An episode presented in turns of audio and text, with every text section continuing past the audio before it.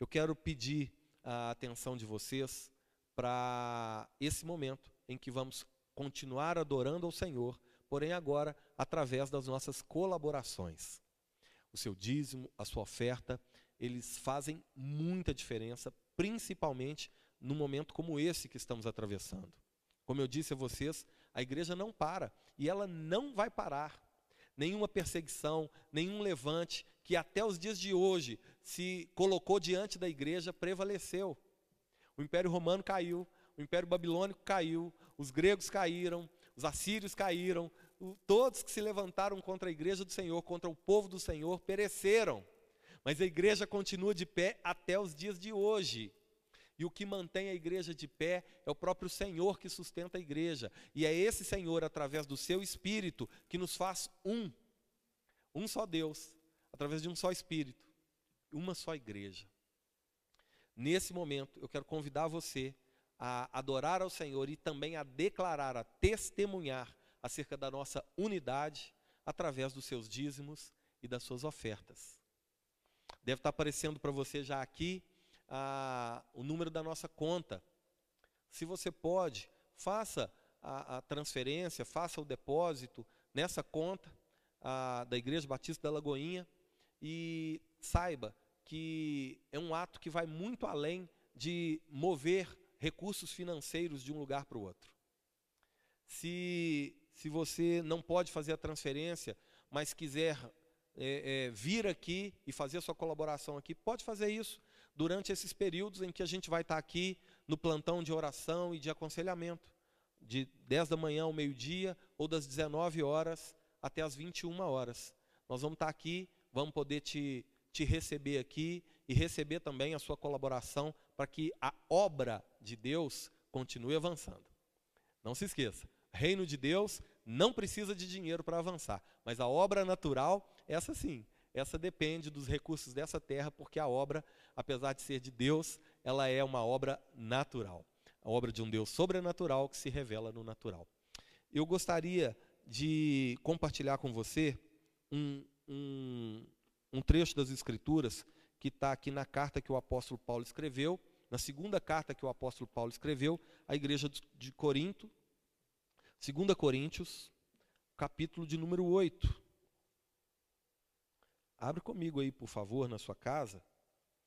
Ou então dá uma olhadinha aqui, vai aparecer para você esse texto. 2 Coríntios, capítulo de número 8, o verso de número 13.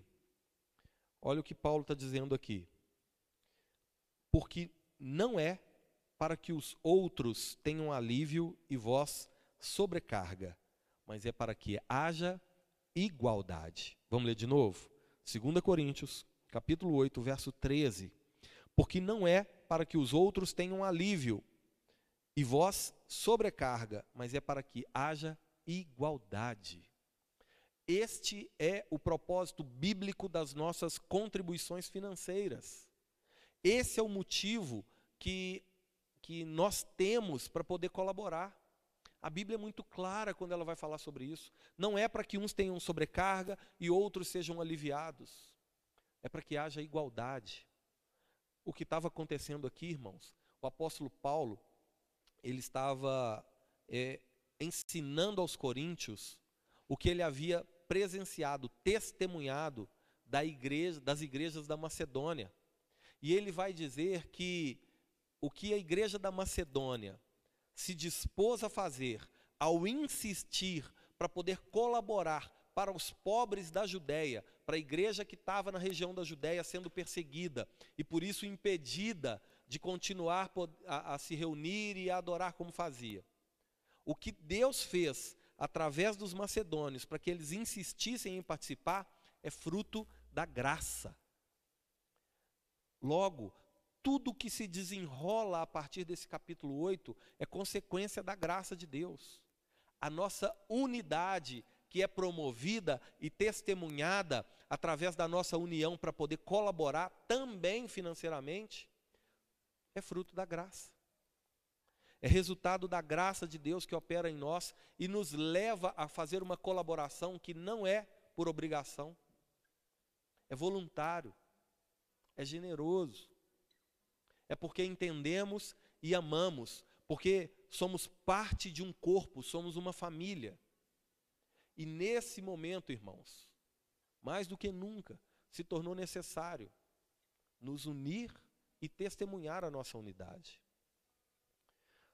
Todos vocês que congregam conosco aqui em Lagoinha, vocês sabem. Nós somos uma igreja que ama pessoas e não coisas. E é por amor às pessoas que a gente faz tudo o que faz. E a gente não faz para ser engrandecido, para ser reconhecido, a gente faz por obediência a Deus. Eu quero convidar você a agir como família, a agir como um corpo, a agir como igreja. A Bíblia diz que o mundo saberá que nós somos discípulos do Senhor quando houver amor uns pelos outros. Colaborar também é um ato de amor. Eu quero convidar você a fazer isso nesse instante. Se você quiser, se você puder, aqui tem o número da conta, ou se você preferir, venha estar conosco durante esses plantões. Pode trazer a sua colaboração. Saiba que vai fazer a diferença. Aqui, o apóstolo Paulo está dizendo que não é para que haja sobrecarga para uns e nem alívio para outros, mas para que houvesse igualdade. A ideia não era que os coríntios ficassem apertados para que os pobres da Judéia tivessem alívio, senão a situação se inverteria. Não é esse o propósito. O propósito é que nós possamos honrar a Deus como corpo, como família, em unidade. E isso é fruto da graça que o Senhor derramou sobre nós, sobre a minha vida, sobre a sua vida. Nós vamos adorar ao Senhor mais um momento, e enquanto adoramos a Deus, eu gostaria que você é, pudesse fazer essa colaboração. Ah, antes de cantarmos aqui mais um pouco, eu quero fazer uma oração junto contigo. Quero te pedir nesse momento, separe aí a tua oferta. Se você não está em condição nesse momento de estar tá aí com a sua oferta, coloca a sua mãozinha no coração. Deixa eu orar por você. Pai, eu quero te agradecer, meu Deus, pela vida da tua igreja, pela vida do teu povo. Quero te agradecer, Senhor, pela oportunidade que o Senhor nos concede em podermos participar também com os nossos recursos na vida da igreja, em favor da tua obra, do teu reino, do teu povo.